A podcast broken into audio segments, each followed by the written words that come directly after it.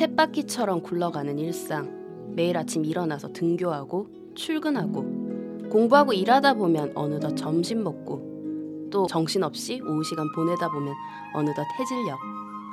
집으로 돌아오는 길에 하루를 되돌아보면 오늘도 열심히 살았다는 안도감도 있겠지만 그래도 짜릿한 자극이 필요하다 느끼는 때도 있습니다. 지루한 수요일 여러분의 일상에 짜릿한 자극을 드릴게요. 안녕하세요. 이지 클래식입니다.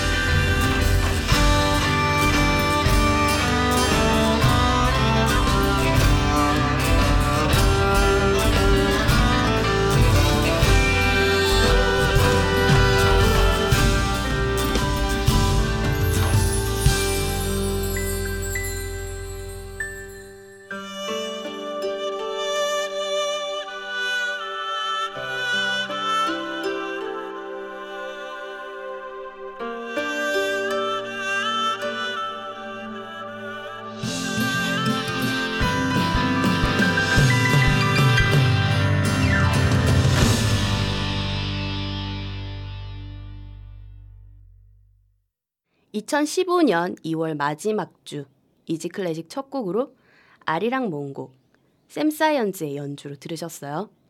요맘때쯤 첫 곡으로 쓰려고 아껴둔 곡입니다. 어떠셨나요? 연주 괜찮았죠? 그래요. 대부분 음, 우리는 참 규칙적인 생활을 합니다.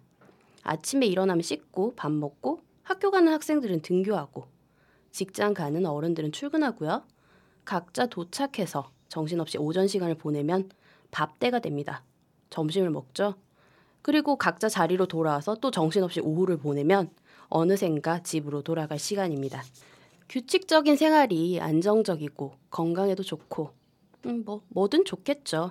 하지만 그런 일상이 반복되다 보면 매너리즘에 빠지기 쉽습니다. 그럴 땐 약간의 자극이 필요합니다. 음, 음식으로 치자면 약간의 간 정도? 어, 소금은 또 매일 먹으니까 간이라고 하긴 뭐 하겠네요. MSG 정도? 자극을 꾸준히 일정한 세기로 주면 그 또한 규칙이 되고 일상이 되고 그러다 보면 자극이 되진 않죠. 하지만 가끔, 아주 가끔 그렇게 자극을 주면 뭐랄까요? 생동감이 생긴다고 해야 할까요? 아니면 뭐 조그만 즐거움? 그런 것들도 생길 수 있겠죠. 그래요. 음, 오늘 이지 클래식은 평소와 조금은 다른 그런 자극과도 같은 음식에 비유하자면 MSG 같은 시간 준비해 봤습니다. MSG 좀 그런가요? 음, 그럼 뭐 특별식 정도가 되겠네요. 1시간 반 넘는 2시간 정도의 시간 즐겁고 재미나게 엮어볼게요. special guest도 있으니까 기대해 주시고요. 전하는 말씀 듣고 올게요. 잠시만요. 지피지기면 백전백승. 취업도 사랑도 우정도 효도도 성공은 모두 나를 아는 데서부터 시작되죠. 넌 어느 별에서 왔니?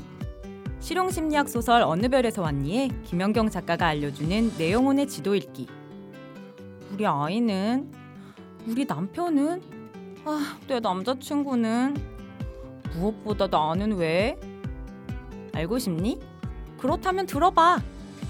팟캐스트 어느 별에서 왔니? 김연경 작가의 애니어그램 성격 유형 이야기.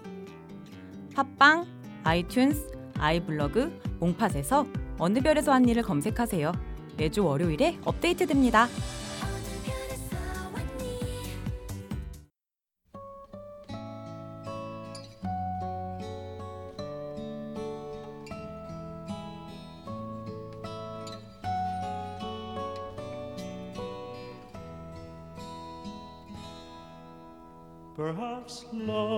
Like a resting place, a shelter from the storm.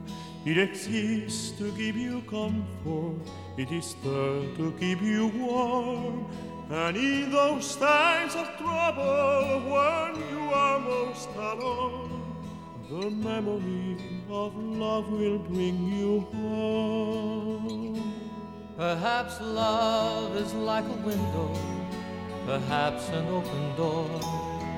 It invites you to come closer, it wants to show you more. And even if you lose yourself and don't know what to do, the memory of love will see you through. Oh, love to some is like a cloud, to some as strong as steel. For some a way of living for some a way to feel. And some say love is holding on, and some say letting go. And some say love is everything, some say they don't know. Perhaps love is like the ocean, full of conflict, full of pain. Like a fire when it's cold outside, thunder when it rains. If I should live forever my memories of love will be of you.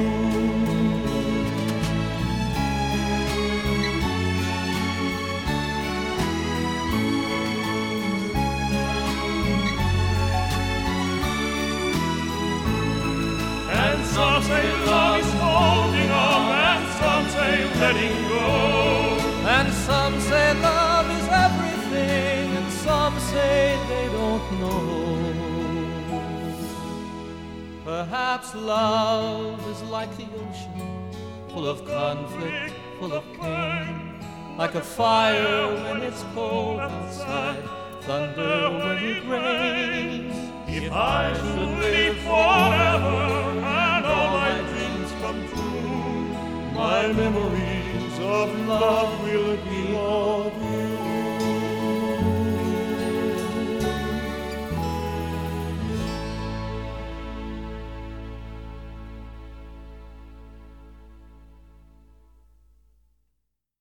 광고 후 들으신 곡은요. 테너 플라시도 도밍고와 존 덴버가 함께한 Perhaps Love 들으셨습니다.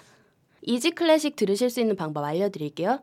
안드로이드 휴대전화 사용하시는 분들은 구글 플레이 스토어에서 팟빵, 쥐약, 나침박 어플리케이션 다운받아서 Easy Classic 검색하시면 들으실 수 있고요. 아이폰 사용하시는 분들은 앱스토어에서 팟캐스트, 팟빵, 나침박 어플리케이션 다운받아서 Easy Classic 검색하시면 들으실 수 있습니다. PC에서 접속하시는 분들은 팟빵 사이트에서 Easy Classic 검색하시면 되고요. 어, 방송에 대한 질문, 건의사항, 문의는 메일로 보내주세요.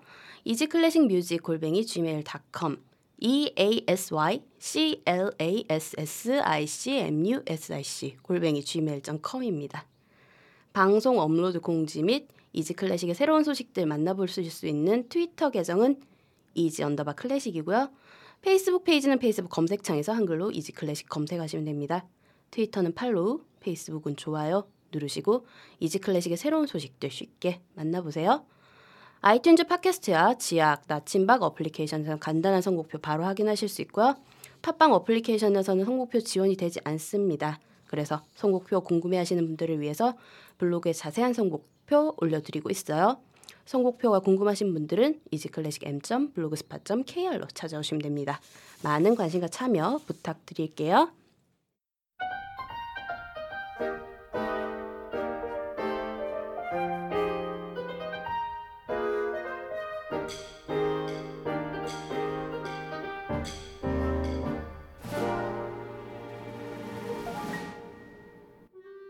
이분이 지난번에 출연하신 후 반응이 무척 뜨거웠습니다. 우리 이지클래식 청취자 여러분들 반응 몇 개를 소개해 드리자면 약속을 잘 지키는 멋진 남자 다른 팟캐스트에서는 미처 보지 못했던 모습 그의 음악에 대한 진지함을 엿볼 수 있어서 좋았어요.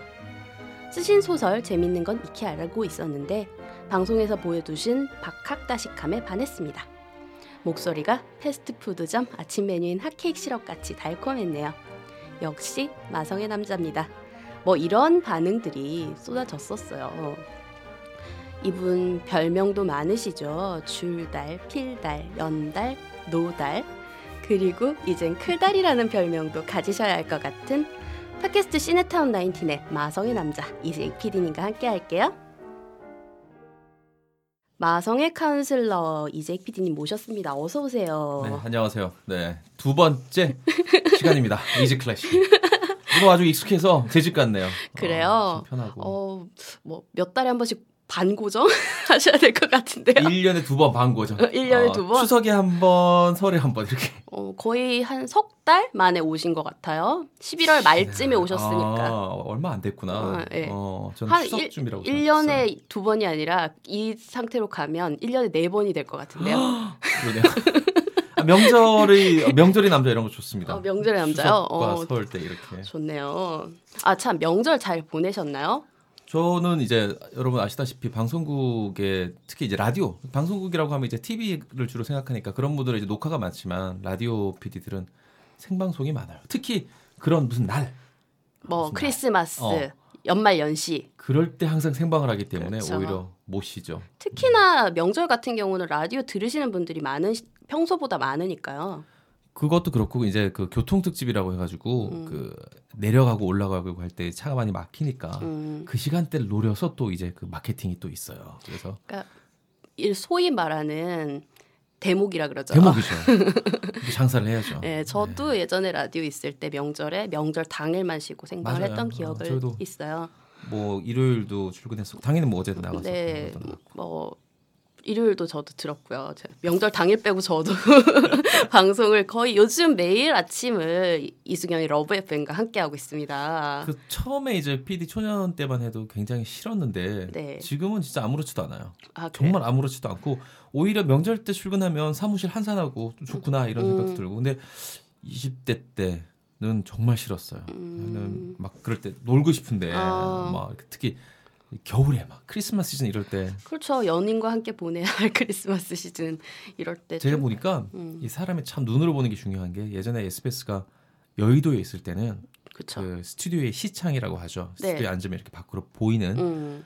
거기 너무 예뻤어요. 한강이 보이고 그 여의도에 지나간 차들이 보이고 아, 전망하기 딱 좋은 높이 12층. 어, 그 여의도 하면 생각나는 게 벚꽃 축제하고 불꽃 음, 축제 할때 윤중로에. 남들 다 노는데 이제 저 같은 경우는 여의도 이제 출퇴근할 때 음. 일요일 보통 일요일이 피크잖아요. 토요일 일요일이. 나는 출근을 하고 있는데 지하철이 전부 다 나들이 객이네. 그렇죠. 전부 연인들이. 그런데 이제 목동으로 이사를 오니까 다 아파트 숲이에요. 네, 맞아요. 그래서 별로 부럽지가 않아요. 크리스마스 때 봐도 똑같고, 네 어느새 365일 똑같은 풍경. 연휴는 조금 덜 막히지 않나요, 그쪽은? 훨씬 덜하죠. 네. 어, 그래서 연휴 때 출근하는 거 저는 좋습니다. 저도 안 막히고. 아, 어. 그래요. 남들 쉴 때 또 못 쉬는 게 또 억울할 수도 있는데. 대신 이제 그 흔히 말하는 짬밥이 차니까 음. 어, 챙겨놨다가 놉니다. 바- 남들 또 일할 때. 어, 음. 그래서 더 좋아요. 아 그렇군요. 어 명절은 그렇다 치고 참 지난번 방송 들어보셨죠? 네, 그럼요. 어, 주변 혹시 주변에서 들어보신 분들이 있으신가요? 반응이 굉장히 좀 폭- 가히 폭발적이었다고 해도 과언이 아니거든요. 일단 제가 그 시네타운 19에서는 굉장히 그 거친 면모를 많이 보여주잖아요. 그렇죠. 네, 굉장히 물란하고 음, 마치 이, 이 시대의 그 결혼 제도를 찢어버리기 위해 나온 사람처럼 행동하는데 또 안 그런 부분이 있, 있거든요. 사람이 어떻게 또 한쪽 면만 갖고 있겠어요. 아유, 굉장한 애처가시잖아요. 제가 사람입니다. 애처가 그렇죠. 애처가죠. 예. 그 정도로 벌어오면 사랑해야 됩니다. 사람 양심이 있어야지. 예, 어제도 저 와이프분 약국 갔다 왔거든요. 네, 그렇죠. 우리 드림케어 약국의 그 국장님이신데 어그 이제 그 방송에 익숙했던 분들이 다른 면을 보니까 음. 사람이 연애도 똑같아요. 뭔가 생각하지 못했던 게 나와야 긴장이 생기는 거예요. 긴장. 이 긴장이라는 것은 익숙함의 반대말이잖아요. 음. 그렇죠. 사람이 익숙하고 예상이 가능한 사람은 뒤집어 말하면 그렇게 또 매력이 없는 사람이에요. 그래서 우리는 항상 나를 편하게 해주는 사람을 찾지만 음. 그 이면에는 끊임없이 한편으로? 나를 또 긴장하게 만든 음. 사람을 갈구하는 거죠. 나쁜 남자에게 나쁜 남자 또는 쌍년이죠 반대말은. 음. 왜 나쁜 남자의 반대말은 나쁜 여자가 아니라 쌍년일까요? 어쨌든 간에 이게 나쁜 남자 또는 쌍년에게 끌리는 우리들의 네. 심리는 바로 그런 거죠. 음. 어, 바로 그러기. 그러니까 두 가지 양면성이 다 있으면 굉장히 연애를 잘하게 될 수 있겠죠. 어, 역시 연달이십니다. 음. 익숙함을 주면서 동시에 가끔씩 그 사람을 긴장하게 만들고 전 이러면 그걸 못 해가지고 안 되나 봐요. 그게 말처럼 쉽지 않아요. 그래서 오래 시간이 걸렸는데 음, 여러분 방송 들으신 우리 청취자분들은 한번 어, 네. 그런 사람이 되어 돼봐야겠다 생각해 보십시오. 그 방송 주변 혹시 반응 같은 거는 지난번에 그 제일 이 이즈 클래식과 팝그 나인틴을 함께 들으시는 분들이 이제 카페 회원들이 많이 그렇죠. 그래서 여기 있는 팟빵 게, 댓글도 다 읽어봤어요. 아 그래 네. 사실 제가 나인틴에 있는 팟빵 댓글은 안 읽어보거든요. 어, 왜냐면 악플이 되게 많아요. 악플도 거기는. 많고 너무 많이 올라오니까 음. 다 읽어보려면 하루에 몇 번씩 들어가 봐야 되기 때문에 안 읽어보고 어 근데 이지 클래식의 그 댓글은 사뭇 다르더만요. 굉장히 좀 알차고 정성 어. 가득한 댓글들이 많죠. 나인틴 같은 경우는 이 새끼들이 만취해서 썼나 싶은데 여기는 커피 한 잔. 네, 그렇죠. 그것도 이제 그 아메리카노 같은 깔끔한 음. 느낌으로 마시고 딱 쓰시는 그런 느낌이었습니다. 음, 좋았습니다. 네. 그리고 저를 아시는 분들이 간혹 쓰시더라고요. 책으로 아시는 분들, 뭐 아, 영화를 보신 예, 예, 예. 그런 이제 뭐 독자나 영화 팬분들이 음. 어, 그 이제 인가요 하고 음, 남기시는 걸 네, 보고 네. 또 그런 것도 굉장히 반가웠고 음. 아, 저희 고정 청취자 분들 중에서 좀 열혈 팬이라고 하시는 분들이 음. 사뭇 좀 교양적이고 굉장히 뭐랄까 책도 많이 읽으시고 문화생활을 굉장히 많이 하시더라고요. 근데 어, 아니 너무나 당황스럽게 그 서울대 야구부의 그 이재익 작가님인가요?라고 그 얘기를 책 제목이 예, 나올 줄은. 예, 예, 그렇게 나서 저도 깜짝 놀랐습니다. 어, 제. 블로그로도 또 오셔가지고 안부 게시판에 비밀글로 속닥속닥 하시는 분들도 계시고 네. 아, 수줍어 하시길 괜찮은데 그래서 예 그런 예저 주변에서도 굉장히 정말 거의 99.9% 정도는 음. 정말 긍정적인 좋은 반응이었습니다. 오늘은 어떨지 모르겠는 게 지난번에는 평소에 그 우리 버들량이 소개하거나 선곡하는 음악과 크게 다르지 않았잖아요. 네. 그런데 오늘은 조금 그 질감이 다른 음. 음. 악들을 골라와서 어떨지 모르겠네요. 저도 오늘 방송 준비하면서 네. 호불호가 좀 많이 갈릴 거라는 예상은 했습니다. 음, 음. 하지만 뭐 이런저런 주제를 많이 제안을 하셨어요. 근데 제가 굳이 이 주제를 고른 거는 저는 이걸 못 하거든요. 음, 음, 음. 저는 이쪽에 아유 문, 아주 문외한이고 잘 모르기 때문에 하지만 이재익 PD님은 굉장히 잘 아시는 음, 음. 그런 분야여서 호불호가 갈릴 것을 알면서도 제가 선택을 했습니다. 하지만 저는 굉장히 좋았어요. 그래요. 그리고 또 그 하이든만 해도 그 이- 너무나도 익숙한 레퍼토리에 길들여진 음. 관객들을 놀래키려고 놀람 교향곡이라는 또 그렇죠. 음악을 작곡한 적이 있잖아요. 음. 처음에 빵 하고 시작하는 네. 거. 아, 시작이 이렇게 하는 게 아니라 중간에 빵 터지죠. 음. 그래서 꾸벅꾸벅 졸고 있던 귀부민들을 깨우기 위함, 위함이다 이렇게 얘기하고 있는데 마찬가지로 이런 시도가 하나 있으면 네. 잔잔하게 흘러가는 이지 클래식에 네. 돌을 하나 톡 던져주는 뭐 그런 특별식 같은 오늘 오프닝에서도 얘기했던 저는 MSG라는 표현이 좋았어요. 어, 그래요? 한때 그 소설가 김영하 씨가 음, 네. 엘리베이터에 낀 사내는 어떻게 되었나라는 그 근데 소설 집이죠 장편 소설이 음. 아니라 여러 가지 이제 단편 소설들 모아놓은 소설집인데 그 소설집을 쓰고 난 다음에 그 책에 붙이는 말에 이런 표현을 썼습니다. 어, 몸에 해로운 몸에 해로운 목에 착 달라붙어서 안 떨어지는 그런 니코틴 같은 소설을 쓰고 음. 싶다라고 했습니다. MSG 뭐 몸에 안 좋다고 뭐 많이 알려져 있지만 입에 착착 감기죠. 그리고 찾게 됩니다. 네 그리고 손이 가요. 사실 그 최근에 연구 결과 같은 경우는 또 몸에 좋지 않다는 얘기는 또 아니라고 하더라고요. 네, 뭐 그리고 요즘 들어서 이제 그 제가 아, 뭐 나이가 그 버들량보다 몇 살 더 먹었는데 사실은 좀 많이 먹었죠. 근데 드는 생- 점점 드는 생각이 뭐냐면 팔자라는 얘기를 하면 사람들이 다 저는 옛날 뭐 노인애들이 하는 얘기인 줄 알았는데 왜 그런 얘기를 하냐면 음, 이 사람이 건강 신경 쓰는 게 굉장히 중요합니다. 중요한데 또 이게 또 태어난 대로 가- 살다 가는 게 굉장히 큰 게 가족력이랑 되게 무시를 못해요. 선천적으로 뭔가가 좋거나 나쁘거나 하니까요. 굉장히 중요합니다. 네. 그 이제 머리 좋게 태어난 놈, 예쁘게 태어난 년 따로 음. 있듯이 이 또 건강하게 태어난 사람이 있- 있는 거예요. 그러니까 너무 이렇게 막 따지다 보면 오히려 그 스트레스 때문에 더 건강에 해를 줄 수도 있다. 뭐 네. 이런 생각 들더라고요. 저 아는 분 같은 경우 유럽에 시집 가셔가지고 사시는데 음, 음. 입덧이 너무 심해가지고 맥주 말고는 아무것도 안 들어간다고 하더라고요. 입덧인데요, 아주. 근데 사실 우리나라 사- 임산부 같은 경우는 맥주라 그러면 좀 터부시 되잖아요. 음. 그렇죠, 아, 안 어떻게. 임신했는데 어, 어, 어. 아기가 있는데 어떻게 술을 마시냐라고 음. 하지만 그 곳에서는 스트레스를 받, 못 먹어서 스트레스를 받느니 음. 차라리 하루에 맥주 한 잔, 한두 잔 정도는 괜찮다라고 의사가 그렇게 얘기를 한대요. 음. 그래서 오늘 방송도 사실 좀 평소와는 많이 다른 색깔이겠지만 그래도 저는 우리 이지 클래식 청취자 여러분들이 피와 살이 되는 그런 시간이 될 거라고 믿어 의심치 않습니다. 좋습니다. 네. 오늘 어떤 음악들 골라오셨나요? 오늘 어떤 주제로 자, 말씀해 오늘의 주실 테마는 건가요? 크로스 오버. 어, 아, 발음이 나쁘지 않아요. 아, 크로스 오버. 카투사 출신이셔서 네, 카투사. 네, 카투사 출신이셔서 Korean Augmentation 네, 네. 그렇습니다. 찾아보시 네이버 찾으면 나옵니다. 네. 카투사 출신이고요. 전공이 또 저 영문학과시죠? English and English Literature를 어, 전공했습니다. 네. 네. 하여튼 이 그 크로스오버 네. 어 뭐 버들량이 원고에 잘 준비해 뒀네요. 네. 뭐 세 가지 유형을 정리해 줬는데 다른 장르의 연주자가 클래식을 연주하는 경우가 있고 또 클래식 어, 연주자가 팝이나 재즈 등을 연주하는 경우가 있고요. 어, 그다음 크로스오버를 전문으로 연주하는 또 이런 아티스트들이 있고 네. 첫 번째 이제 그 해당하는 작품도 있- 많이 있을 거고 두 번째도 있고 세 번째는 이런 아티스트들이 따로 있죠. 예를 들면 네. 뭐뭐 electric 바이올린 같은 걸 음. 연주하는 팀이라든지 뭐 본드라든지 또는 바네사 메이 네. 이런 사람들이 이제 크로스오버만 하는 사람들이죠. 그리고 사람들. 또 성악을 전공을 하고도 전통적인 classical한 음, 음, 성악이 음. 아니라 이제 파페라 쪽으로 또? 나가거나 혹은 또 뮤지컬 배우로도 진출하는 경우도 굉장히 많죠. 음, 크로스오버 음악 중에는 지금 버들량이 분류해 놓은 요 세 가지가 골고루 많이 있고 2번이 조금 적네요. 네. 클래식 음악가가 팝이나 재즈 같은 걸 연주하는 경우는 옛날 그 유명했던 게 이제 뭐 폴 모리아 악단 같은 음. 식으로 단 악단이 음. 클래식 연주가 가능한 악단 편성인데 어, 팝 음악을 연주하는 게 있겠고 또 하나는 그 쇼스타코비치 같은 경우도 사실은 어떻게 보면 그 시대로 보면은 굉장히 팝적인 음악, 팝적인 시도를 했던 그런 그렇죠. 클래식이라고 할 수 있거든요. 이게 시대가 변해가면서 우리가 고전이라고 하는 것들이 어, 그 다음 세대의 그 대중 문화와 음. 대중 음악과 맞물린 경우가 굉장히 많습니다. 예. 사실 이지 클래식이 클래식 음악 팟캐스트 방송이긴 하지만 사실 음악을 선곡하면서 많이 드는 생각은 그거예요. 어디까지가 클래식이고 음. 그렇죠. 예, 예. 어디까지가 현대 음악인가라는 생각이 참 많이 맞습니다. 들거든요. 사실 네, 네. 쇼스타코비치라던가 제가 피아졸라 편을 하고 난 다음에 어떤 음, 청취자분이 그런 댓글을 남겨주셨어요. 피아졸라도 클래식으로 분류를 해야 하나요? 라는. 음, 근데 사실 경계가 참 모호하죠. 그렇죠. 네.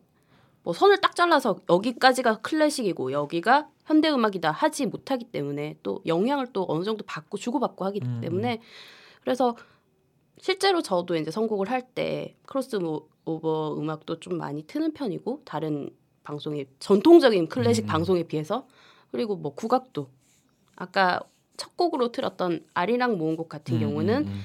현대 피아노 서구 음악과 음, 그리고 음. 아리랑 전통 선율의 복합적인 크로스오버였거든요. 그렇죠. 네. 음, 저도 사실 클래식 이라는 카테고리 안에서도 뭐, 뭐 베토벤까지를 뭐 고전주의라고 볼 것인가 이것도 사실 모호한 네, 얘기거든요. 굉장히 모호하죠. 베토벤이 작곡한 수많은 그 음악들 중에서도 굉장히 고전주의에 충실한 그런 음악도 있고 낭만주의에 가까운 그런 음악들도 있고 이게 다양하잖아요 스펙트럼이 네. 분류하는 것보다 우리가 즐기는 게 더 중요한 것 같습니다. 그런 네. 의미에서 오늘 몇 작품을 어, 골라왔습니다. 네, 기대됩니다. 자, 첫 번째 소개해 주실 곡은요? 아 베토벤 얘기로 자연스럽게 또 이어지는데 어. 고인은 아니었는데 네, 또 그렇게 딴거 됐네요. 아닙니다. 버들량이 보시기에 베토벤이라는 뭐 사실 음악가 중에서 제일 유명한 음악가겠죠, 그렇죠? 네. 뭐 이제 흔히 말하는 천재라고 하는 불리는 사람 중에 제일 유명한 음악가인데 베토벤이라는 사람이 아까 제가 고전주의라는 말을 썼는데 버들량이 보기에는 굳이 분류 이름을 붙인다면 고전주의라고 할 수 있을까요, 베토벤이? 베토벤은 고전으로 보통 분류가 되죠. 그렇죠, 고전파로. 그렇게 얘기를 하죠. 네.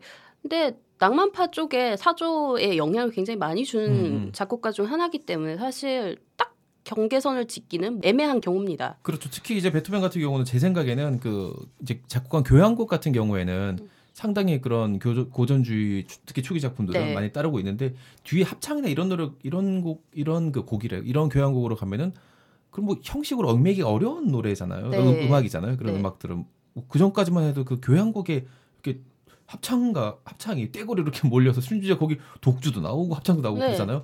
그런 형식이 나온 것 자체가 파격이었는데 그것도 일종의 크로스오버였죠. 일종의 그렇죠. 네. 음, 오늘 골라온 이런 작품들도 보면 이 어떤 곡이 그 악상이 전개되는 그 흐름과 방식이나 작곡 방식은 고전주의와 맥을 같이 한다고 볼 수 있지만 그 안에 묻어 있는 그 정서는 음. 굉장히 뭐라고 규정짓기 어려운 것들이 많은데 이 월광도 마찬가지라고 생각합니다. 오늘 그 월광을 골라왔는데 물론 이제 우리 저 버들량이 골라온 그 버전 버전이라고 해야 되나요? 그것과 제가 갖고 온 좀 다르죠. 네. 어, 다른데 결이 아주 다르죠. 굉장히 다르죠. 어, 그 오리지널이 되는 이 베토벤의 월광만 해도 수없이 많은 뭐 셀 수 없이 많은 연주자들이 연주를 했고 또 음악 팬들에 따라서 또 좋아하는 또 연주자들이 또 다 다르잖아요. 네. 어, 다 다르고 오늘 이제 주제가 크로스오버인 만큼 이 크로스오버로 바뀐 것도 굉장히 많습니다. 음, 이 악장 같은 경우도 뭐 팝음악으로도 네. 어, 여러분 굉장히 많이 들어본 그런 음, 팝음악으로도 어, Midnight Blue라는 아. 노래가 있었죠. Midnight Blue. 네, 명창 이재익 so 선생님. lonely without you. 이렇게 흐르는. 네, 명창 이재익 선생님 얼마 전에 굉장히 파란을 일으키셨죠. 오늘 에코가 준비가 안 돼서 못 부르겠네요. 아 여기 시설이 방송국 같지가 않아서. 에코 없이는 들어줄 수가 없는. 음. 하여튼 네. 그 조르즈 무스타키라는 그, 아, 그 사람 지금 살아 계신가 찾아봐야 되는데 하여튼 음. 네, 80년대로 알고 있는데 음. 아주 오래 전에 그 베토벤의 그 2악장 월광 2악장을 어, 뭐 샘플링이 아니라 거의 그, 그 멜로디를 거의 다 땄었어요. 음. 중간에 뭐 음 한두 마디만 쓴 게 아니라 굉장히 그 마디에 이제 월광의 보컬과 가사를 입혔다라고 음. 표현하는 게 더 정확하겠죠. 그런 음악이 있을 정도로 뭐 제가 모르는 것도 굉장히 많이 있을 거예요. 그런 버전들이 크로스오버 버전들이. 음. 예. 뭐 월광 소나타라고 많이 부르죠. 또 피아노 배우시는 분들은 또 많이 연주하는 곡이기도 하고요. 버들량도 피아노 공부하셨잖아요. 네, 저 한 7년 정도 했는데 지금 은 하나도 못 쳐요, 진짜. 7년 정도 했으면 월광까지는 쳤겠네요. 기억이 잘 안 나요. 베토벤 넘버 중에서 그렇게 어려운 편은 아니잖아요. 기교적으로는 그렇지 않나요? 엘리제를 위하여를 쳤던 기억은 나는데 월광을 쳤던 기억은 참 없네요, 저도. 일단 2악장까지는 그렇게 템포가 빠르지가 않으니까 3악장 물론 이제 그 저음에서부터 막 몰아치는 그 속도감이 손에 안 익으면 힘든데 음. 1, 2악장 정도는 충분히 네. 할수 있지 않을까. 이 월광 소나타가 또 베토벤의 짝사랑 네, 고질병인 있죠. 예, 그런 일화가 있죠. 교과서에도 나오는. 네. 네. 저는 월광을 들으면 그런 느낌이 참 많이 들어요. 그 월광이라는 느낌과 그 짝사랑 대상자였던 그 여자가 네. 굉장히 좀 비슷하다는 생각이 드는 게 손에 닿을 듯 하면서 닿지 않잖아요. 음. 달빛도 그렇고 그 사람도 그렇고. 음. 그리고 이제 그 뭐 영문학도로서 얘기를 하자면 네, 예, 우리는 이제 달 월자로 쓰는데 영어로는 문이란 말 쓰기도 하지만 네. 그, 그 라틴 쪽에 가까운 루나. 어원으로 들어가면 루나라는 네. 표현이 있잖아요. 거기 이제 여러분이 흔히 아시, 아시다시피 그 새끼 미쳤어 할 때 미치다가 이제 crazy라는 표현도 네. 있지만 루나틱이라는 표현이 또 네, 있고. 그건 이제 우리로 치면 광기에 가깝죠. 음. 미쳤다는 건 사실 너무 좋아서 미치는 경우도 있잖아요. 이제 그럴 때 crazy를 쓰는 거고 음, 음. 루나틱이라고 하면 정말로 진짜 살짝 돈. 어, 돈 음. 정신병자를 얘기하는데 그게 이제 달하고 연관이 있는 겁니다. 달이 이제 루나고 루나틱은 이제 광기인데 음. 달빛에는 그 마법이 스며들어 있다고 그 고대인들이 믿었어요. 뭐 실제로 뭐 늑대인간. 예, 예. 그렇기 네, 때문에. 달이 달빛이 그 달이 이제 큰 보름달이든 뭐 작은 소생달이든 음. 달빛이 지배하는 그 시간에는 어 낮에는 일어날 수 없는 그런 마법의 음. 일들이 일어난다 이렇게 믿었기 때문에 그런 의미도 그 월광 소나타에 분명히 영향을 주지 않았나 음, 그런 어원적인 의미 네. 문라이트라는 부제를 붙였을 때는 네, 네, 그 생각을 해봅니다. 좋습니다. 오늘 골라오신 곡은 어떤 곡인가요? 사실은 오늘은 그 이 오늘 이제 노래는 이제 한 곡 들려드릴 텐데 이 노래라기보다는 이 노래가 담겨 있는 앨범을 제가 음. 소개해드리고 싶었어요. 네, 그 아까 버들 씨가 뭐 분류를 이제 크로스오버의 분류를 세 가지를 했지만 하나의 또 프로젝트에서 다양한 사람들이 크로스오버를 연주하는 그런 식의 음. 앨범도 발표가 됩니다. 여기 큰 세 가지 분류에는 네, 어, 1번에 들어가겠네요. 다른 장르의 연주자가 클래식을 연주하는 경우. 그 앨범 타이틀은 Masterworks Reworked. 그러니까 이 걸작들을 다시 작업하다 이런 뜻입니다. 네. Masterwork Reworked. 음. Masterworks Reworked라는 그런 어, 앨범 타이틀이 달려 있고 부제가 네. Remixes for a New Generation. 음, 아 이거 네이티브 청취자분들이 들으면 굉장히 거슬리겠는데요. 어쨌든 어쨌든 네, 어, 최, 어, 그런 부제가 붙어 있는 앨범인데 한 10년 전에 이제 저는 이 앨범을 방송 들어오기 전에도 제가 한 CD 뭐 LP 합쳐서 컬렉션에 한 3천 장쯤 됐었는데 방송 들어오니까 이제 기하급수적으로 늘죠. 음. 네. 그래서 다 못 갖고 있고 버리기도 했는데 제가 이제 CD를 챙겨서 음, 소장하는 것들은 정말 좋아하는 음. 앨범들이에요. 근데 그 중에 한 앨범인데 어 희귀본 아닌가요? 잘 없죠. 음. 이거 살려고 해도 잘 없을 거예요. 그때 저랑 버들 씨랑 이거 준비하면서 인터넷 찾아봤는데 어떻게 어디, 어떻게 찾으셨다고? 네. 저 러시아- 실패했고. 저 어, 러시아어 웹에서 그러니까 저는 심지어 찾는데 실패했어요. 네. 어, 안 보이더라고요.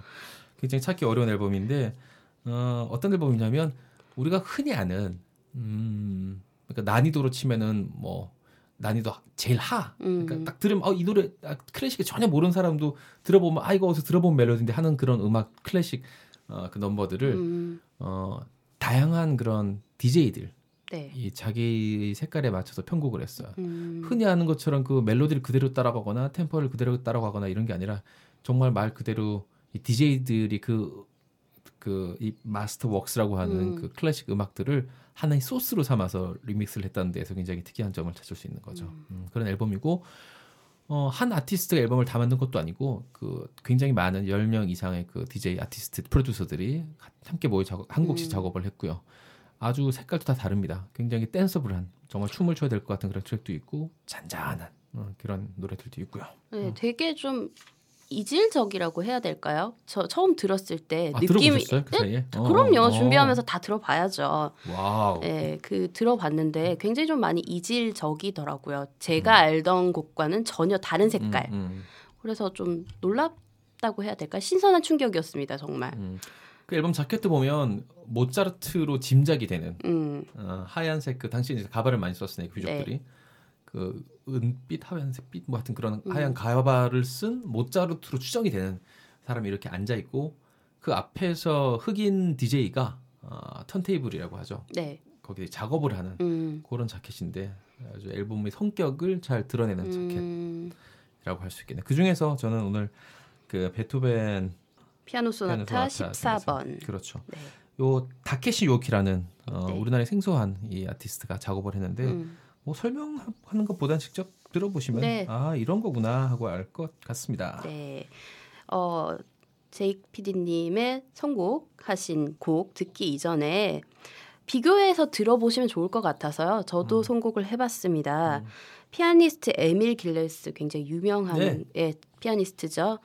어, 고전파, 현대 음, 고전파라고도 음, 음, 분류가 되는 피아니스트인데요. 약간 좀 차가운 듯한 연주.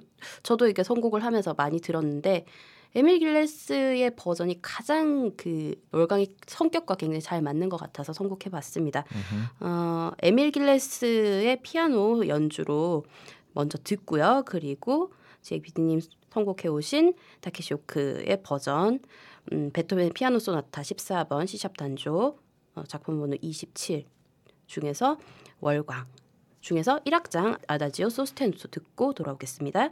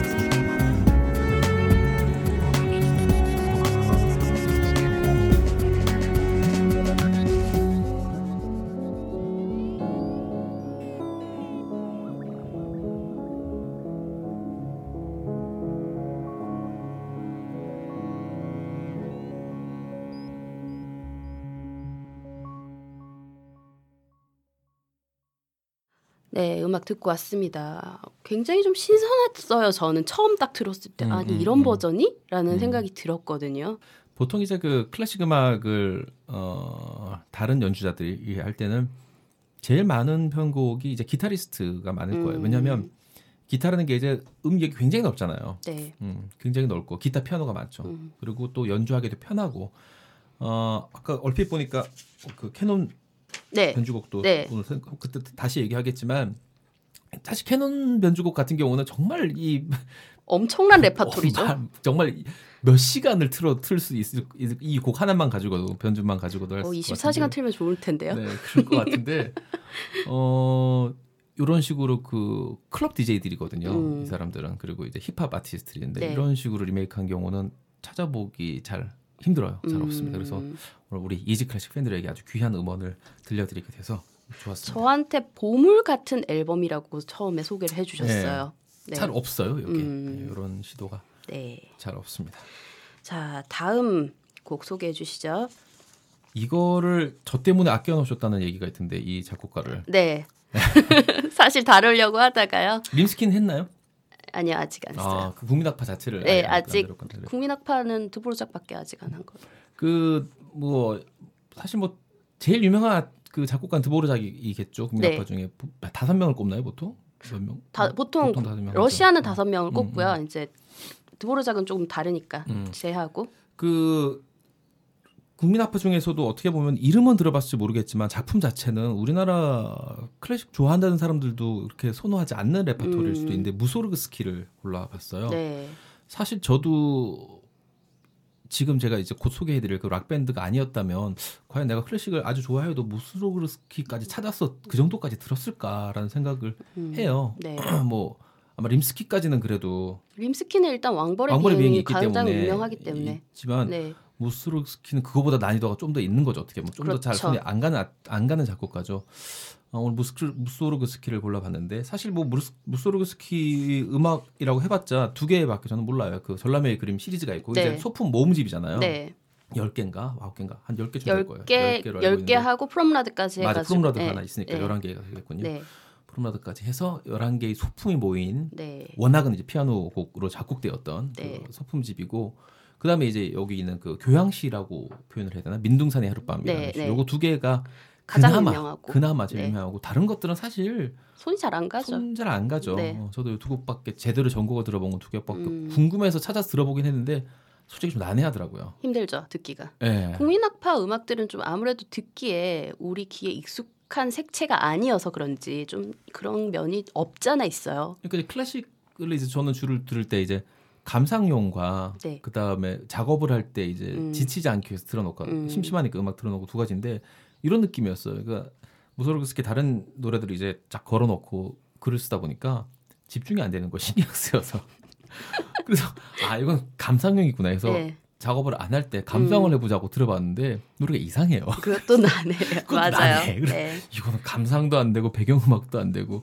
하지만 제가 오늘 이 이지 클래식 그 오면서 음. 오기 전에 어제구나 오면서 이제 자료를 저도 나름대로 검색을 좀 해봤어요. 네. 제가 워낙 이제 검색하고 이런 걸 되게 안 좋아하는 이유가 요즘 들어서 특히 이제 그 네이버나 구글을 하는 게 너무 쉬우니까 음. 살짝 검색해보고 마치 자기가 오래전부터 이걸 알고 있었던 양 말하는 사람들이 많은데 저 그게 되게 거슬리더라고요. 아, 그래요? 네, 되게 좀 위선 위선까지는 아니지만 음. 어우 좀 거슬리는 거. 저는 그래서 그러기 싫어서 일부러 검색을 안 하고 모르는 거 그냥 음. 모르겠다고 하거든요. 왜냐면 다 네이버 찾아보면 다 나오니까. 그럼요. 검색의 생활화를 본인들이 하셔야죠. 왜 물어보십니까? 음, 지식자랑은 네이버를 당할 수가 없기 때문에 어차피 그래서 안 하는데 어제 한번 찾아봤더니 아인슈타인의 말이 음. 어, 제 QSG에 머리 지금 남아 있어요. 무소르그스키를 가르쳐 가지고 알버트 아인슈타인이 뭐라고 네. 얘기했냐면 어, 그 누구도 흉내낼 수 없는 색깔의 음악가다라고 아, 저도 그 자료 본 것 같아요. 예, 예 네. 했, 했더라고요. 이제 그게 무슨 뜻이냐면 나쁘게 표현하면 이상하다는 뜻이죠, 그렇죠? 그러니까 무소르그스키는 무소르그스키라는 거예요. 네. 비슷한 사람이 없다는 거죠. 음. 음. 이게 보통 이제 짝지워서 비교할 만한 대상들이 있잖아요. 네. 잘 클래식 잘 아는 분들은 전혀 다르게 생각하지만 모차르트랑 베토벤만 해도 초등학생이나 중학생들은 약간 막 둘이 라이벌이었던 것처럼 착각을 하기도 하고 그럼요. 사실은 시대가 살짝 다르잖아요. 네. 예, 물리지는 않잖아요. 생존 시기는 물리지만 생존 시기는 물리지만 작품 활동은 확실히 좀 다르죠. 그렇죠. 그렇게 생각하기 쉬운데 무소르스키는 국민학파라는 그 5인조. 이제 그 묶여 있긴 하지만 정말 희한한 사람이죠. 음. 이제 간단히 작품 소개를 해주면 그 소, 소개를 해드리자면 여기 원고에도 있지만 그 친한 친구 하르트만. 하트만이라는 그 빅토르 알렉산드로비치 하트만. 예. 아 이제 이 친구가 그 동맥 파열이었나? 뭐 하여튼 무슨 병으로 죽었대요. 갑작스레 급사를 하니까 그 죽음을 기리는 그, 그 전시회가 열렸는데 음. 그 건축가이면서 그림도 많이 그렸고 했기 때문에 작품을 모아놓은 그걸 보면서 그 전시장을 이렇게 둘러보고 그때의 그 감상들을 음악으로 작곡을 한 게 전람회의 그림이죠. 어, 저 질문이 있는데요. 네. 이렇게 음악가들, 그러니까 굳이 클래식 음악가가 아니더라도 뭐 팝이나 밴드도 음. 가능하고요. 그림을 보고 영감을 받는 경우가 좀 있나요? 많이 있죠. 가장 유명한 음악이 바로 그 돈 맥클레인이라는 그 미국 아, 그? 곡가수예요. 빈센트. 네. Starry Starry Night 예. 하고 시작하는 그 곡도 그렇고 음. 어 콜드플레이의 비바라 비다. 비바라 비다도 예. 그 자유의 뭐 제목이 뭘까요? 제, 제목 자유 뭐를 이, 민중을 이끄는 자유의 여신인가 아마 그럴 겁니다. 인생 만세라고도 하던데요. 그 그림을 보고 아, 그림. 어, 그 그림 제목을 보고 아, 아, 맞네요. 프리다 칼로의 음, 맞네. 민중을 이끄는 자유의 여신 이 음. 그림을 보고 영감을 받아서 그 음. 콜드플레이 앨범이 만들어졌죠. 네. 어, 나 참 아직 안 죽었나 봐요. 네. 그걸 다 기억하고 있어. 아직까지는 어, 제목을 그럴 나이는 아니시죠. 정확히 기억하고 있네요. 네. 어, 네. 그래서 오늘 소개해 주실 곡이 네. 바로 그 전람회의 그림인데요. 네. 사실 저 같은 경우는 이 오늘 선곡해 오신 곡이 지금 첫 번째 곡인 난장이에요. 네. 근데 일반적으로 많이 알려진 곡은 이제 프롬나드 그리고 음, 프롬나드가 유명하죠. 마지막 곡인 그렇죠, 키예프의 대문이거든요. 대문. 음. 어 근데 또 난쟁이를 골라 오셨어요. 음. 음.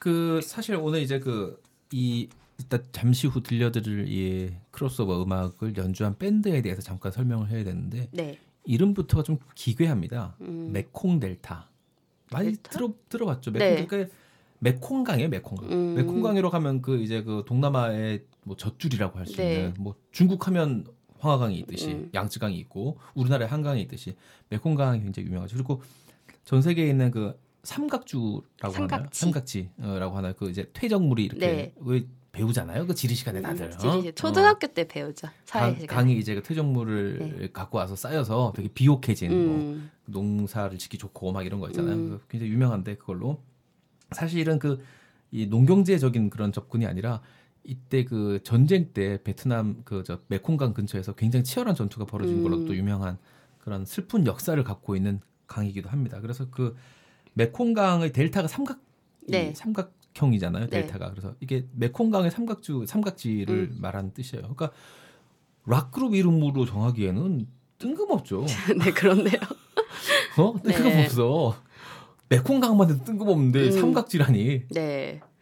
하여튼 그런 이름을 지었는데 이 친구들은 80년대 중반에 이제 조직이 됐는데 심지어 조직하면서도 멤버들이 자기 이름들을 다 감췄어요. 음.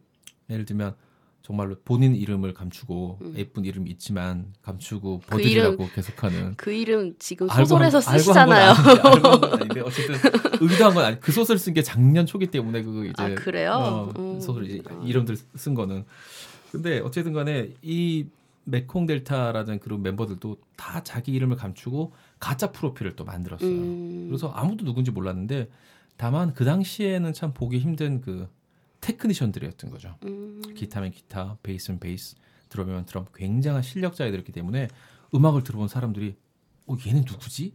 하는 의문을 다 갖고 찾아보면 이름도 가짜, 프로필도 가짜 찾아낼 수가 없는 거예요. 그래서 되게 유명해진 그룹이고 근데 한 장으로 원래 끝낼 끝날 뻔하다가 생각보다 이 매니아들이 많아진 거예요. 음. Mekong Delta를 추종하는 사람들이.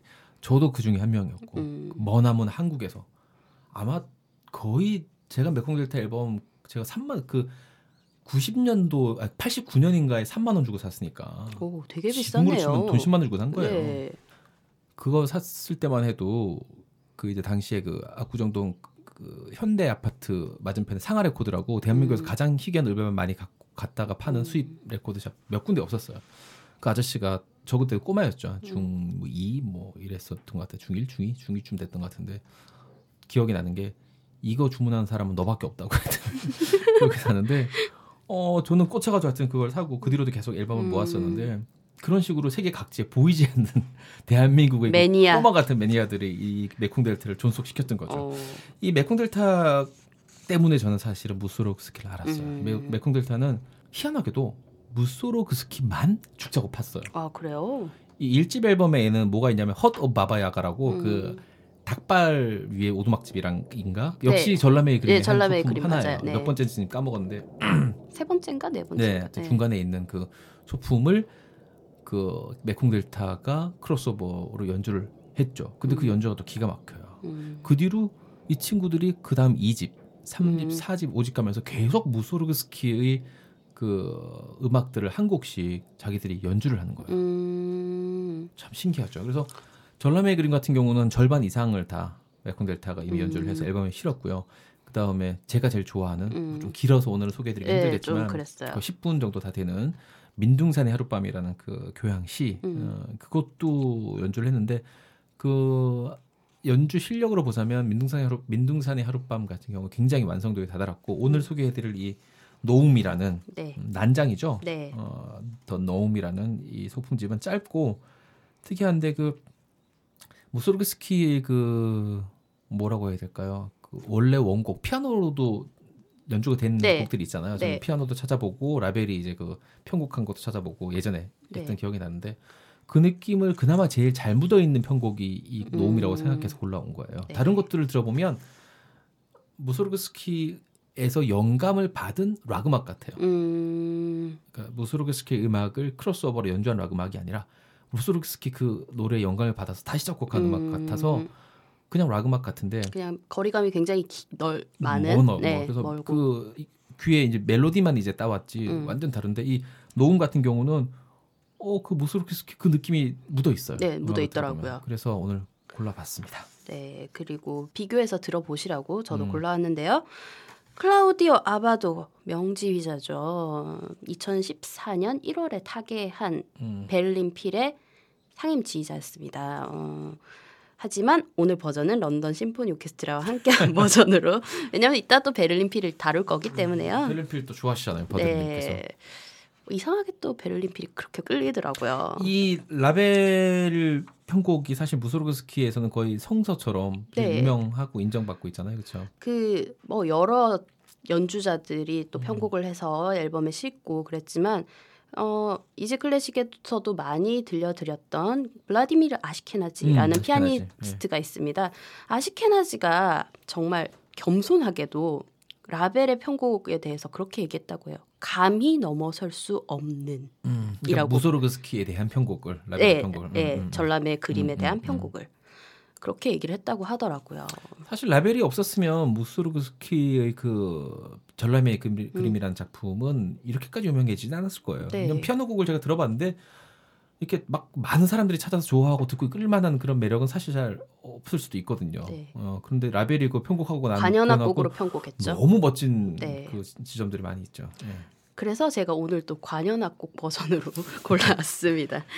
네, 어, 클라우디오 아바도의 지휘, 런던 심포니 오케스트라 연주로 네, 어, 무소, 무소르그스키의 전람의 그림 중에서 난쟁이 듣고요. 그리고 이어서 바로 메콩 델타의 연주로 감상하시겠습니다.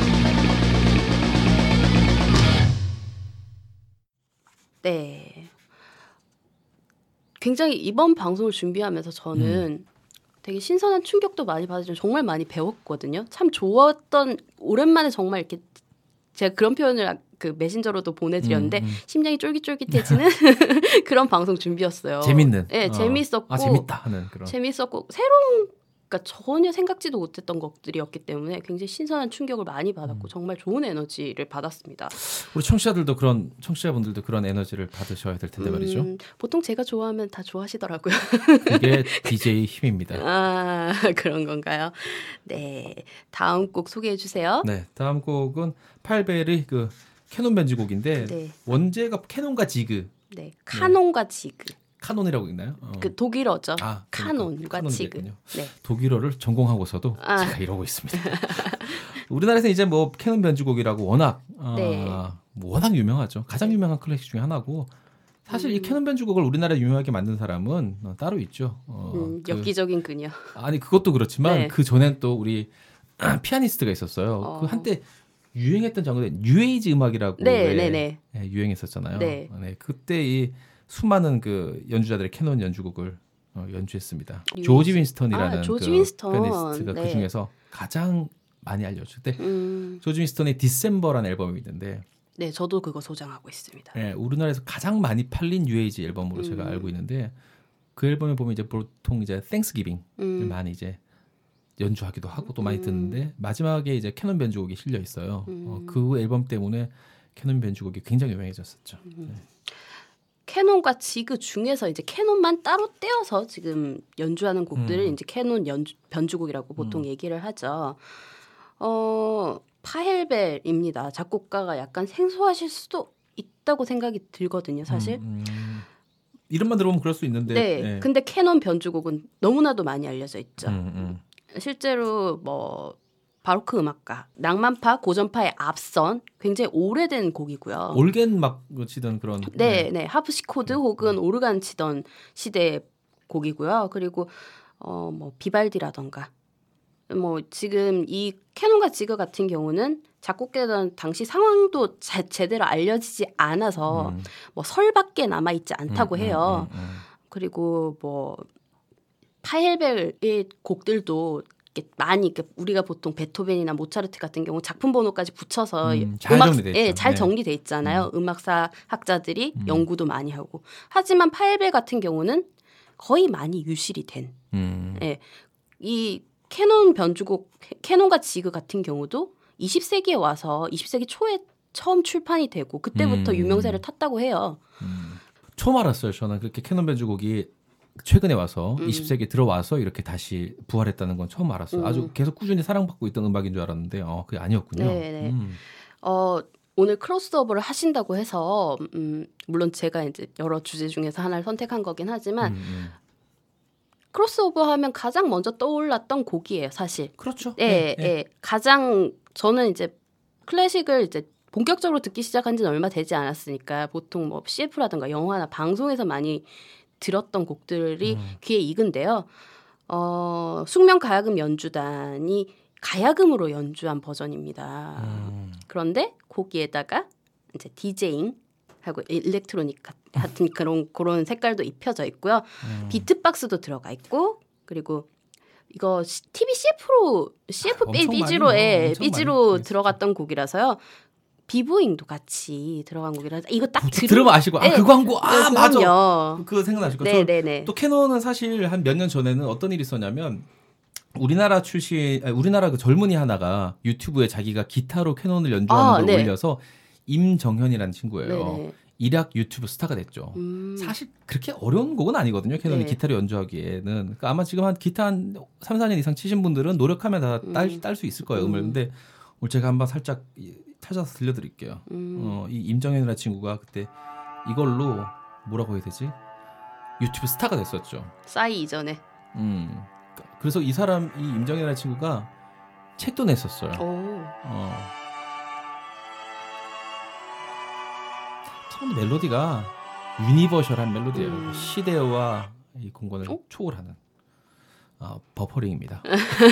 네, 여기까지만 듣죠. 네, 네, 좀뭐 찾아 들으세요. 굳이, 굳이 지가 틀기 싫다는데 유튜브가 틀어주기 싫다는데 네. 네, 그렇습니다. 임정현 씨의 기타 연주도 음. 발랄하니까 들어보면 아, 네. 듣는 맛이 듣는 맛이 분명 히 있을 겁니다. 네, 그리고 원곡을 또 들어봐야겠죠, 비교해서. 음, 어, 요거는 전통적인 클래식 음악 연주자는 아닙니다만 존 윌리엄스 우리가 굉장히 많이 알고 있는 영화 음악 감독입니다. 뭐 E.T.며 아이, 뭐 너무 많죠, 네. 사실. 아도를 쳤죠. 네. 죄송합니다. 이런 쌍스러운 표현을. 네, 존 윌리엄스가 이끄는 보스턴 팝스 오케스트라의 버전으로 캐논 D장조 요거 듣고요. 바로 이어서 숙명 가야금 연주단이 연주한 캐논 변주곡 All for One 듣고 돌아오겠습니다.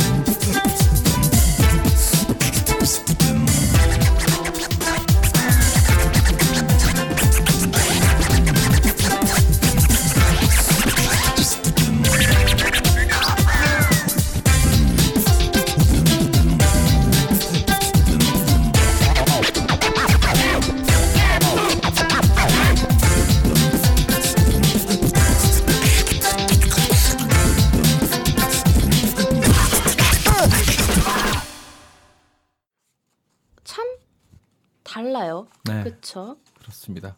어떻게 보면 해석의 여지가 많은 작품. 음, 이죠. 음악도 소설이나 시도 이제 그런 게 많은데 어 어떻게 보면 이런 걸수록 굉장히 우리에게 영감을 주는 음악이기 때문에 좋은 음악이라고 할 수 있는 거죠. 너무 완벽해서 정말 이게 따라치는 것 정도만 해도 허덕허덕한 작품들이 있잖아요. 해석이 어려워지는 음. 어, 해석하기엔 너무 어려운. 근데 이 캐논 같은 경우는 3학년짜리 애도 자기 방식으로 칠 수가 있거든요.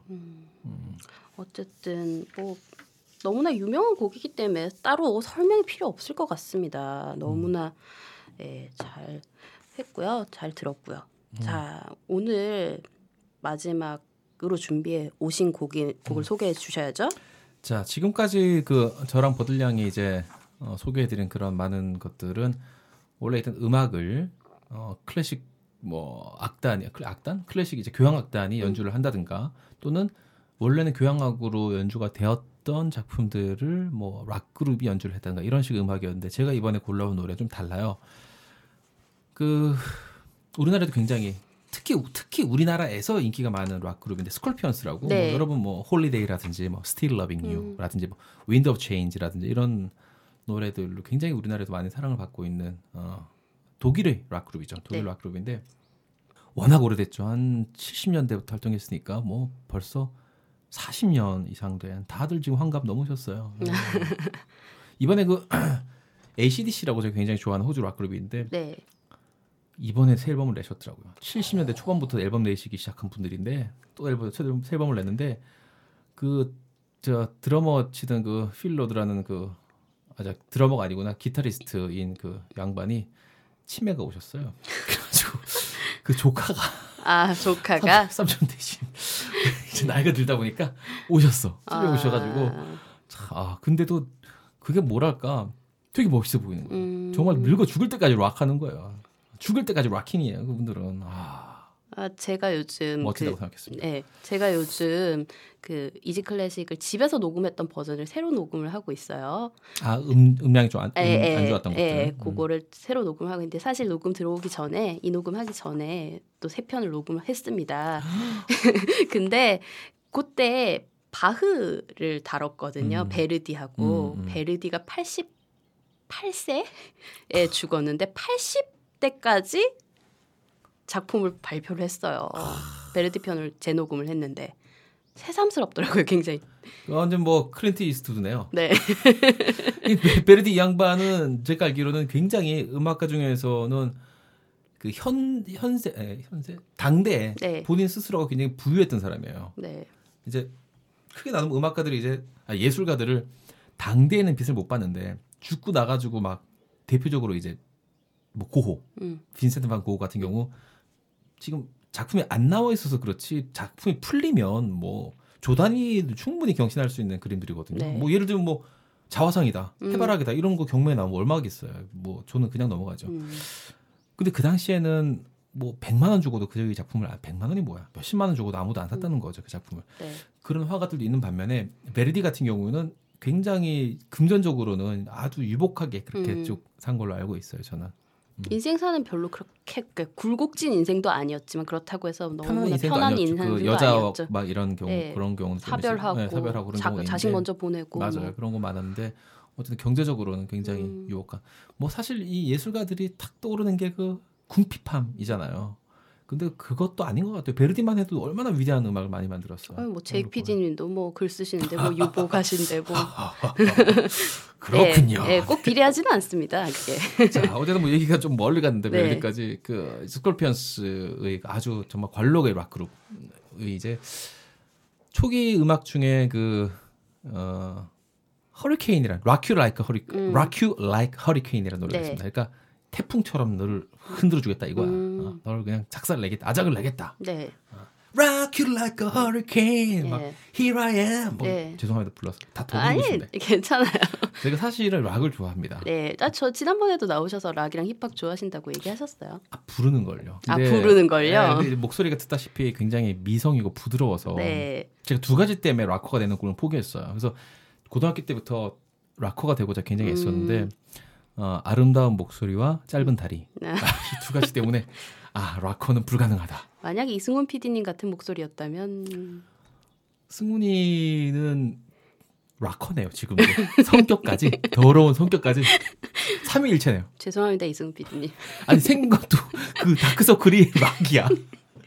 그 막 턱까지 지금 지금 그 윗니까지 내려왔거든요. 조금 더 내려오면 이제 턱인데 다크서클이 지금 얼굴이 3분의 1 차지했는데 아주 락커 딱이에요 딱. 아, 승우 PD님 죄송합니다. 저 개인적으로도 이렇게 한 달 건너서 아는 사람인데 아주 잘 꺼냈어요 그 얘기. 아 그냥 아, 죄송합니다. 락커네. 다 시 한번 사과드릴게요. 락커의 자질을 갖고 있네요 아주. 아 그래 좀 세세요 캐릭터가. 그렇죠. 네, 어. 세분 다 배웠지만 세 분 중에 가장 세신 것 같아요. 음, 락이죠, 락. 하지만 승훈이 자체는 그렇게 락을 그렇게 좋아하지는 않습니다. 어쨌든 아, 네. 그 스콜피언스의 그 Rock You Like Hurricane이라는 음. 그 노래가 있었는데 굉장히 그 당대도 인기가 많았어요 발표했을 때도. 근데 그 음악을 이 친구들이 이제 21세기를 앞둔 세기 말에 어, 무려 베를린 필과 함께 협연이라고 해야겠죠. 네, 협연이죠. 함께 녹음을 합니다. 오. 대단하지 않습니까? 물론 이제 본인들이 그 독일 출신이라서 또 가능 음, 더또 용이했던 부분도 있겠지만, 근데 그 시절을 돌아보면 그 세기 말 때 그때가 또 워낙 크로스오버가 또 많았어요. 특히 이제 락 장르와 이 클래식과의 음. 교류가 많았기 때문에 뭐 가장 유명한 락 밴드 중에 하나인 메탈리카도 샌프란시스코 어, 심포니 샌프란시스코 심포니라 잘 알고 계시네요. 자료 조사했죠. 아, 참 준비성하구나. 하여튼 그 샌프란시스코랑 같이 해서 S&M이라고 그 자기 음. 앨범을 어 그러니까 아마 S는 SM SM이 그 세디즘과 마오 마오디즘 이런 게 아니라 음. 메, 저 그게 아니라 메커디즘 뭐라 그건 모르죠? 그 마조이즘이요? 마조이즘. 마조이즘이 아니라 보, 통 약자를 그렇게 하잖아요. 네. S&M이라고 세디즘과 마조이즘을 얘기하는데 그게 아니라 아마 제가 보기에는 샌프란시스코와 메탈리카의 앞 글자를 딴 게 아닌가 싶은 음. 생각 드는데 어쨌든 그 앨범을 발표하는데 자신의 그 유명한 아주 특히 메탈리카 음악은 더 보통 일반적인 헤비메탈보다 더 강렬하거든요. 음. thrash metal이라고 하는 네. 장르인데 그것들을 이제 어울리지 않아 보이는 교향악단과 함께 연주를 음. 했는데 어, 이 스콜피언스 음악은 이것과 좀 달라요. 뭐냐면 앞에 부분을 아예 통째로 그 들어보셨 네, 또. 들어봤죠. 처음 딱 처음에 제목만 봤을 때는 이게 뭐지라고 했는데 음, 음. 들어보니까 굉장히 익숙한 곡이었어요. 그렇죠. 왜냐하면 이게 그 우리나라 오락 프로그램 예능 프로그램에 굉장히 많이 쓰였어요. BGM으로. BGM으로 많이 썼습니다. 자, 사람들이 편하게 가려고 그래. 쓴 거 자꾸 또 쓰고. 어?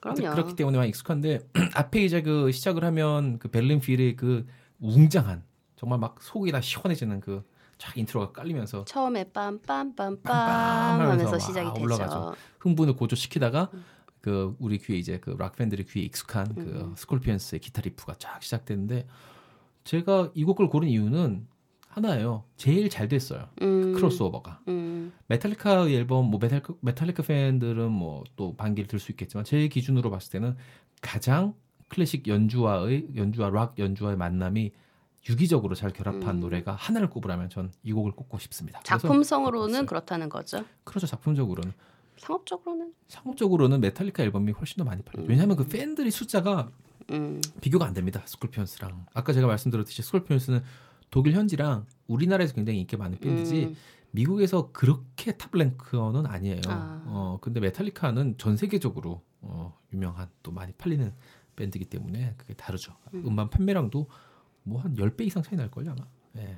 네. 이, 이, 이 앨범도 그랬었고요. 베를린 필의 첫 번째 현대 대중음악가 크로스오버였다고 하더라고요. 그때 당시에는 기사도 그때는 버들량은 되게 어렵겠죠. 완 2000년 99년이면은 중학교 그러니까요. 중학교 고등학교 다닐 때네요. 제가 이제 막 SBS 입사하기 직전 뭐 그때쯤인데 기사도 막 나고 그랬었어요. 그 음, 흔히 이제 뭐 막 무슨 장벽을 허물다 막 이렇게 표현하잖아요. 네. 막그 높은 장벽을 허물고 뭐 대중 가수가 뭐 세종문화회관 섰다 뭐 이런 음. 그런 것처럼 베를린필이 락그룹과 협연했다는 그 자체가 되게 화제가 됐었죠. 그러니까 굉장히 클 곤조라고 하죠. 클래식 음악 전공한 사람들의 곤조란 음, 부심이라고도 얘기도 하고요. 음. 클부심. 이게 클부심이라고도 얘기하는데 전공한 어. 전공한 사람들도 이렇게 주 이제 조금 open mind인 사람들은 그렇게 얘기해요. 전공한 애들 좀 클부심 좀 안 부렸으면 좋겠다는 음, 식으로 음, 얘기를 음, 하는 음. 경우를 봤어요. 음. 근데 자기들은 그게 굉장히 정통성 있고 그게 자부심이거든요. 근데 특히나 베를린 필이라면 굉장히 어마어마하죠. 어마어마한 네, 네. 권위를 가지고 있고 인기도 있고 명예도 있죠. 근데 음.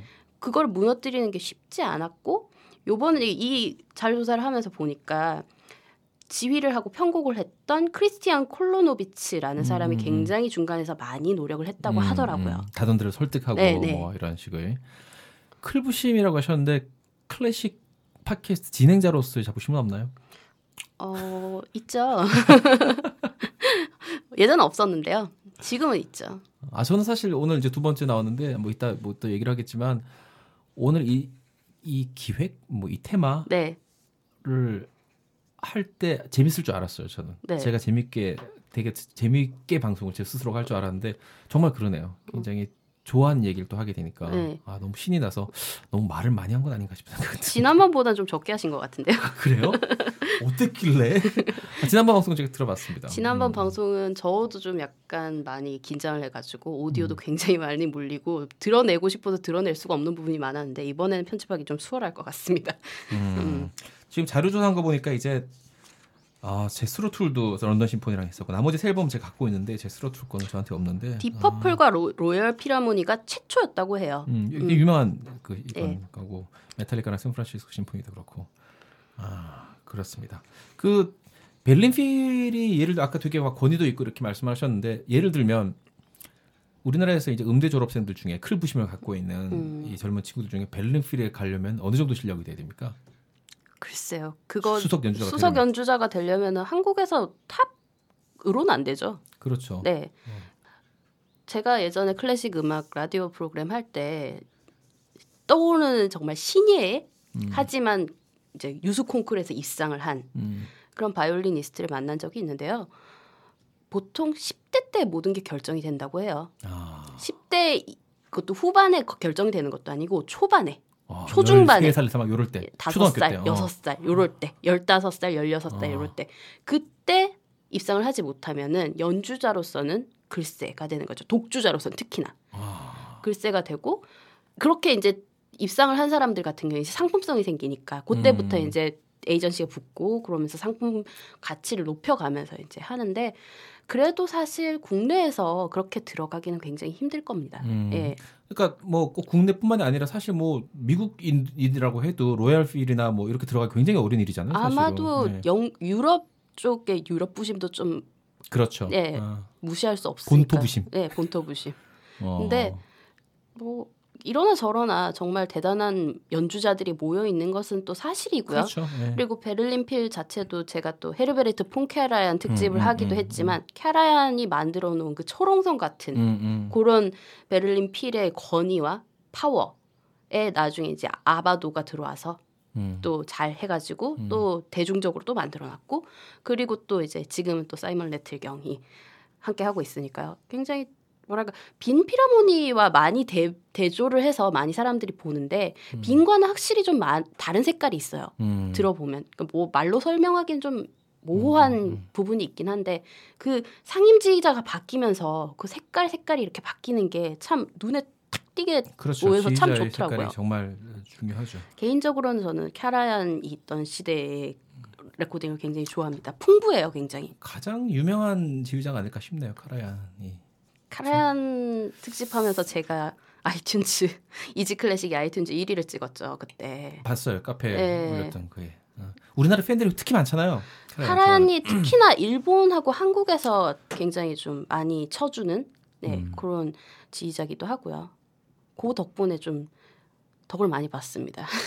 오늘은 그런데 이제 크리스티안 콜로노비치 네. 지휘를 네, 해서 지휘 및 편곡 했다고 그렇죠. 해요.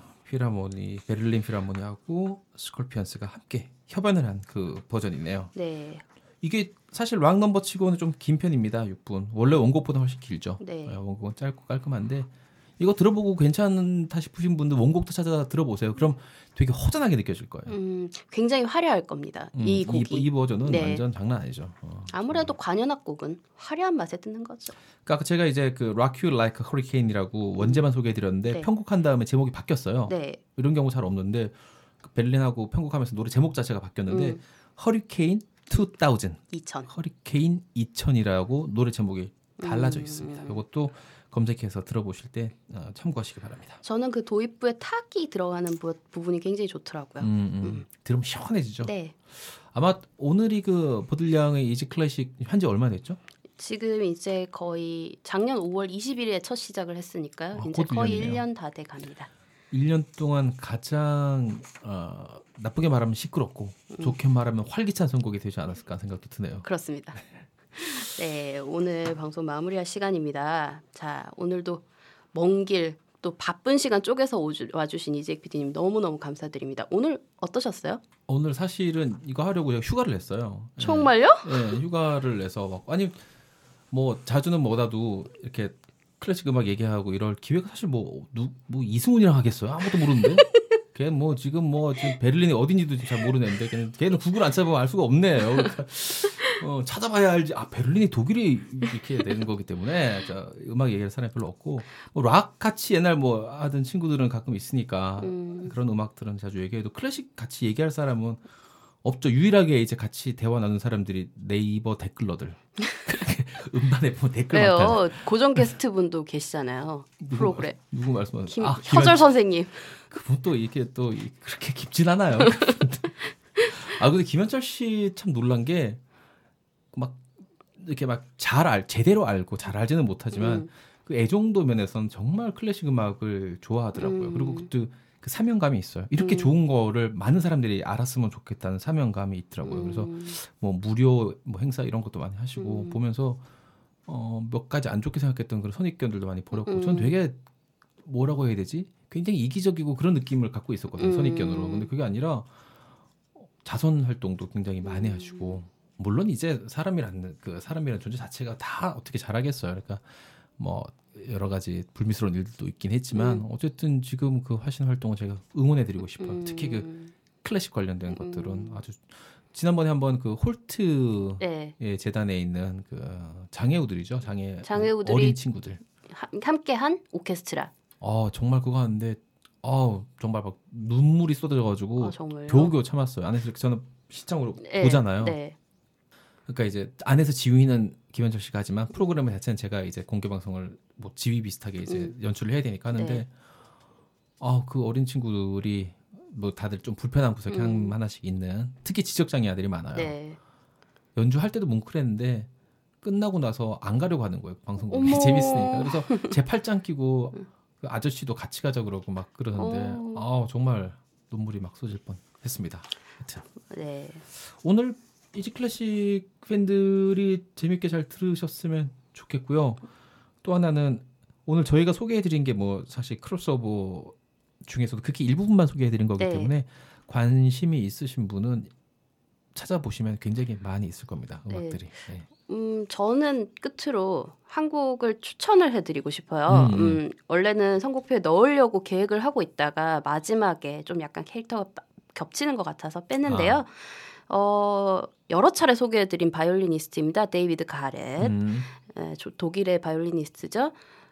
또 영화에도 출연한 적이 있어요. 악마의 바이올리니스트 파가니니. 음, 음, 예, 음, 주연 파가니니 역할로 또 연기까지 했었는데요.